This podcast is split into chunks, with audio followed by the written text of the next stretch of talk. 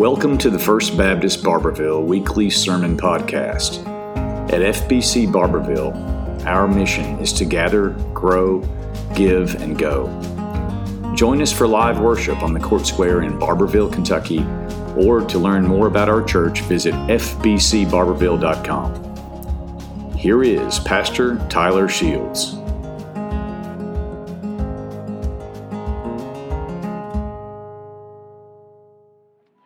Be back in James chapter 4 this morning. Last week, we looked at the process that James gives us, that he lays out for drawing closer to God there in James chapter 4. And it's my, been my prayer this week that some way you've been able to grow closer to the Lord through some of those things that we talked about. And one of the ways that we talked about drawing closer to God uh, was through a greater submission to God.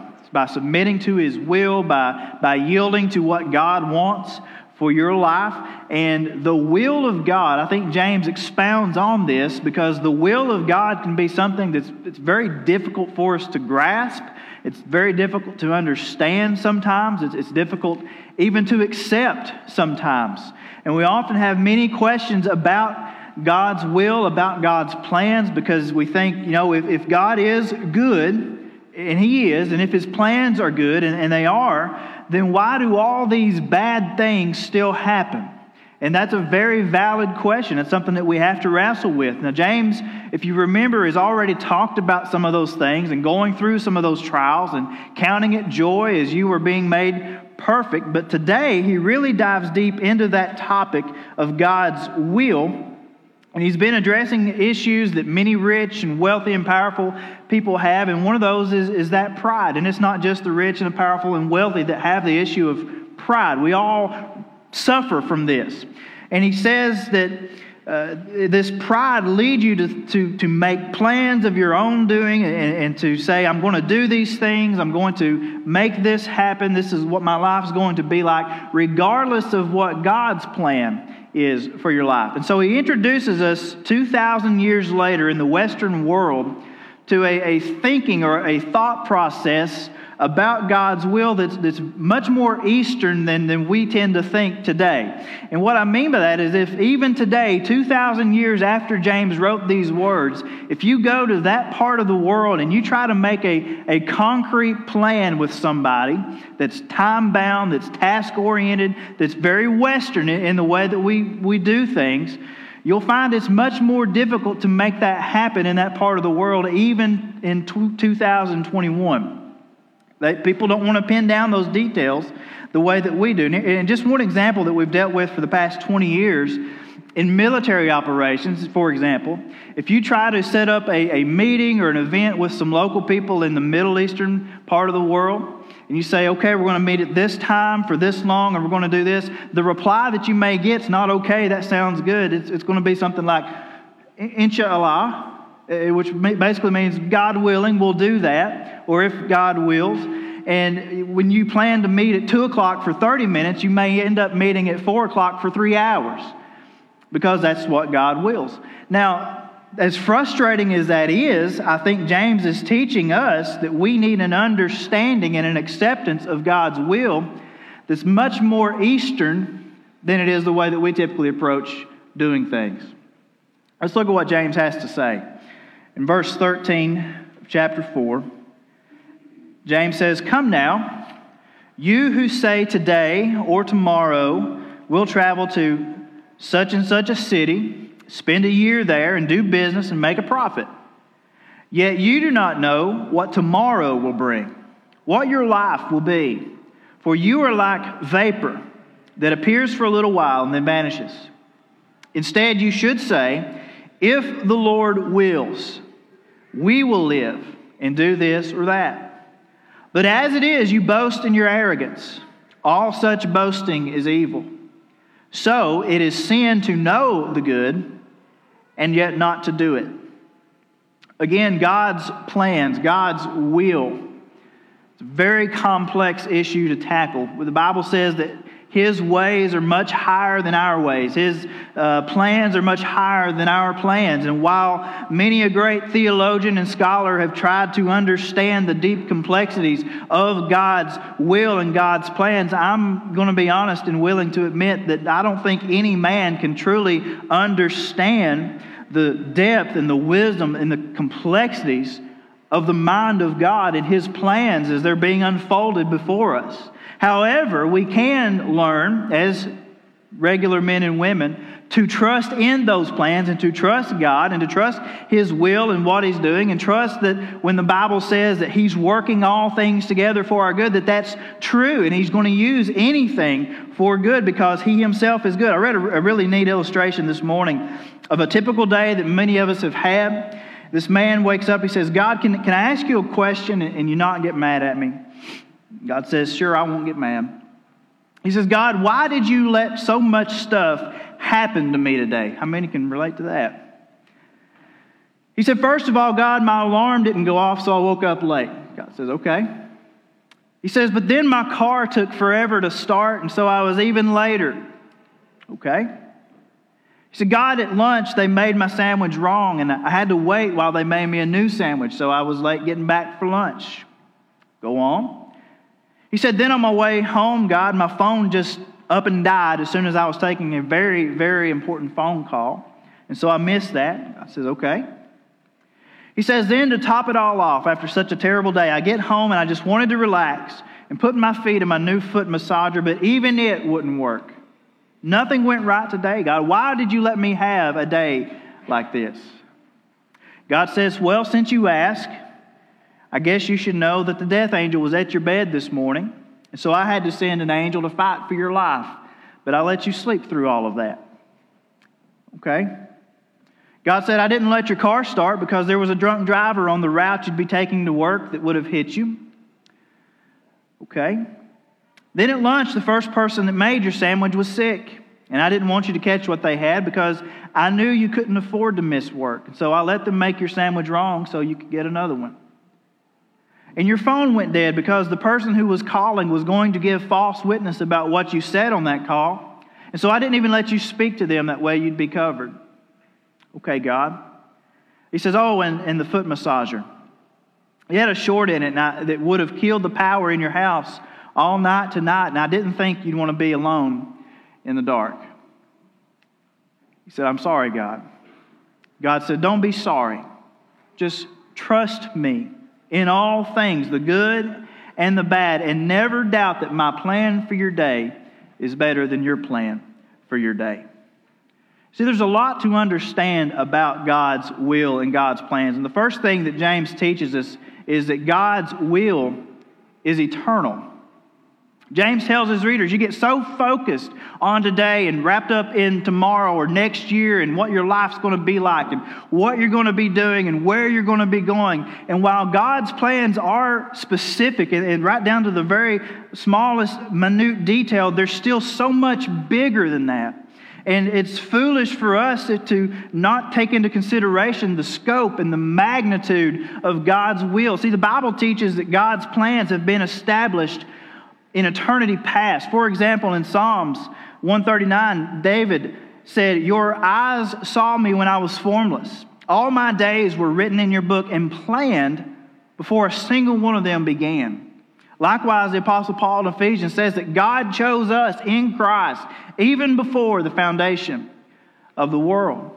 In other words, God is not simply making decisions as history unfolds. He's not just reacting to world events and things that we do. He's not shocked when you do something. He's not surprised by the things that you say, whether it's good or bad. God's never caught off guard, and nothing ever takes place without His foreknowledge or His consent or even willing it to come to pass. Now, this doesn't mean that we don't need to make plans and that we don't need to set goals and, and have agendas or even direction for life. But it does mean that when we do plan, that we need to consider God's plans and accept them even when they're different than ours. As James taught us last week, we need to fully submit to the eternal will of God the Father. And we need to understand that His will is good, that His plans are good. They're for His glory and for our good. And so, even as we plan, I think we need to live with the wisdom of King Solomon in Proverbs, which, who said, A person's heart plans his way, or in a man's heart, he plans his way. But what does he say after that? He said, But the Lord determines his steps. And so we need to trust Him every step of the way. And here's where it's hard. We need to trust God even when that gets tough, even when what God is doing is not what we planned to do. But we still trust Him. And here's the second truth about God's will, and that is that God's will is exhaustive. James says, You don't know what tomorrow will bring. You don't even know what your life will be like. Your life is but a vapor. It's here one day and it's gone the next. We are so limited. We're so finite. And it's so easy for us to get caught up in the here and the now, or even the details of the day or what we think life's going to be like uh, 20, 30 years from now. But God's will is not only eternal, it's exhaustive. And what I mean by that is it, it's thorough, it's comprehensive. In other words, there isn't anything or anyone that is unaffected by God's plans. From the greatest acts in the cosmos to the very smallest, tiniest change in a genetic sequence, it's all within the scope of God's will and God's plan. Now, here's where faith comes into play. I said this gets tough. I think it's one thing to trust that God's plans are good. It's one thing to take the Bible, take God at His word, and believe that, that it's all working out for our good, working together for our good. It's one thing to trust in the ends of God's plans where we're headed, that one day it's going to be great, uh, that He'll be glorified, that somehow we'll benefit in the process. But it's another thing to trust in the means of getting there and all the stuff between the here and now and the meantime that we'll have to endure in this life and to think, okay, this really is part of God's plan? But when we do, we'll learn that nothing, nothing falls outside the purview or the jurisdiction of God's will and purpose. And here's where it gets tough because if all that's true, and it is, then how can we trust a God and His plans when we are experiencing the absolute worst that life has to offer? Where is your faith in that moment? And to think that, that somehow this is part of the, the plan, this is part of the process to, that God's taking me through to get me to where I'm, I'm going. Why didn't He just will all this away? How do I, how do I trust God's plan when, when, when you're fighting cancer? Or how do you trust His plan when you lose a baby or, or a child? Or loved ones unexpectedly? How do you trust when your spouse is taken from you after all of those years of being together, or when somebody that you love hurts you deeply and God just lets it happen? Folks, that takes some faith. But you trust God because not only is He and His will good, but even in its complexity, in its exhaustiveness, it truly is working all things together. All of it. I think the greatest example of this, of God willing something that he disapproves of to be used for his glory and for the good of mankind, is in the death of the Lord Jesus Christ. And what I mean by that is that God, in his perfect will, he planned something. He planned to do this, and it involved incredible sin to come to pass. But at the same time, he didn't approve of the sin that was involved. And Luke captures this in his gospel. He tells us about the betrayal of Jesus by Judas, and he says that this evil thing that Judas did was literally inspired by Satan himself. But on the, at the same time, over in Acts, Luke tells us again that Jesus was also delivered up according to the plan and foreknowledge of God. And while God certainly doesn't will anyone to sin, he, does, he did will all these things to come to pass even using the sin so that sin itself could be dealt with and defeated forever.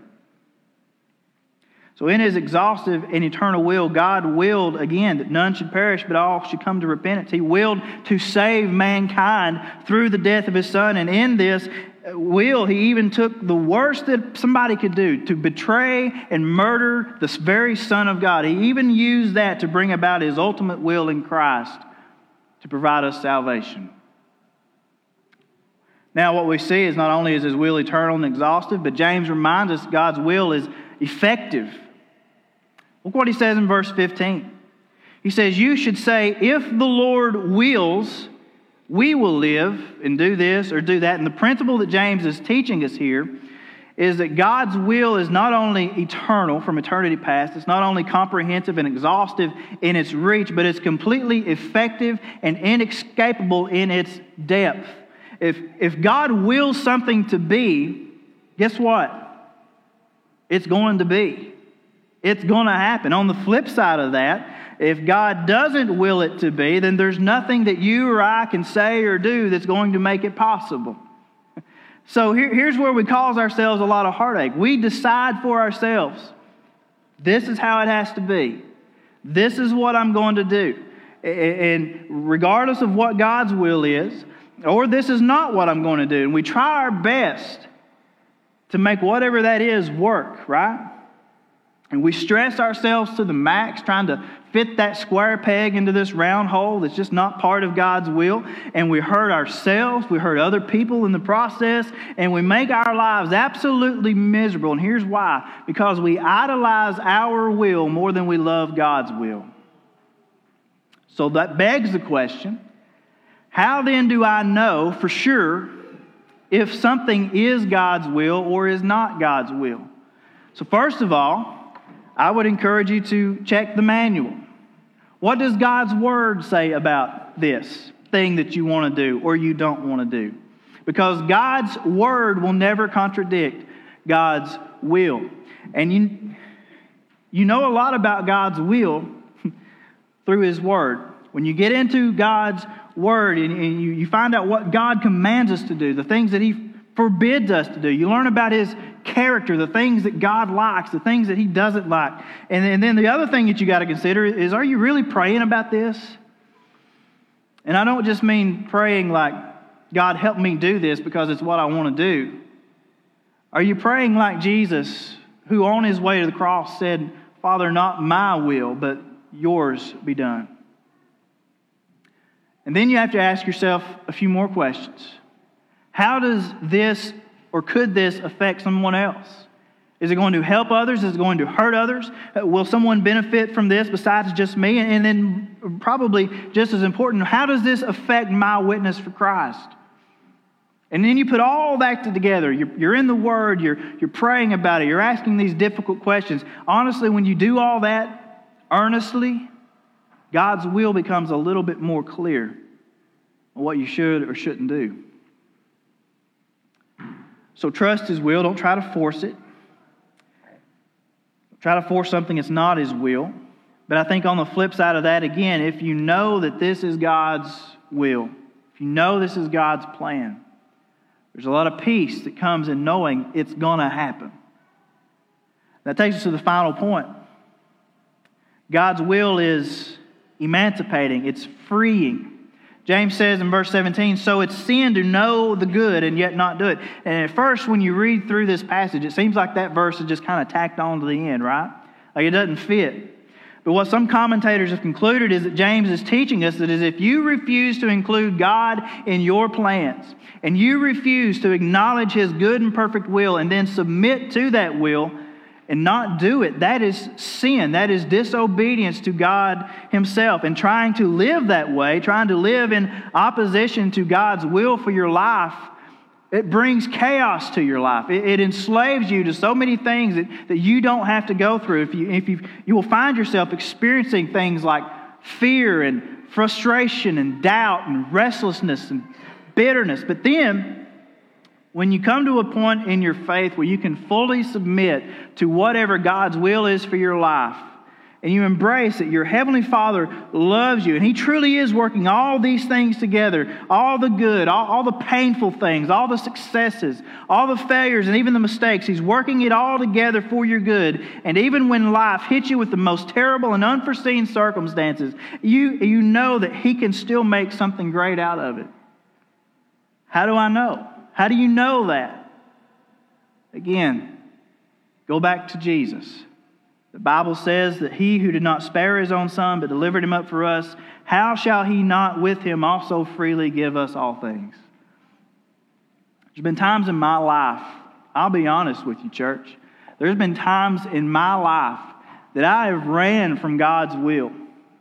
The times that I've been afraid, there's been times that I thought that I was going literally to die, that my life was coming to an end, and, and it, it bothered, it terrified me. But then when I finally accepted God's will, whatever that might be, and I accepted his plans. And I believe that when Jeremiah said, I have plans for you to prosper you and to harm you, and I knew that whatever that plan was, even if it meant my life in today, that there was good in that because my Father is good. Let me tell you what, I found a peace that truly surpasses all understanding.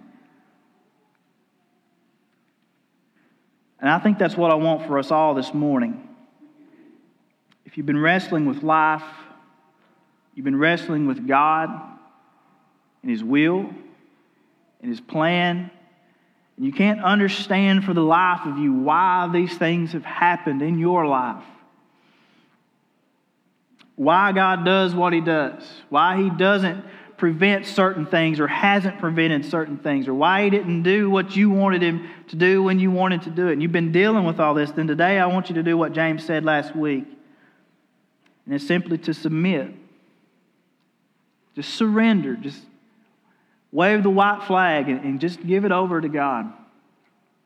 Because you'll find the peace that you're looking for. You'll find the, the freedom that you need in that submission. When God takes all of that and you simply trust in Him, whatever it looks like the good, the bad, and the ugly and you watch God take all these different pieces of your life, and some of them are broken, some of them are ugly, and He begins to put them back together, not the way that they were, but into something brand new and more beautiful than it ever was before. Stand with us. I want to pray for us this morning as we close.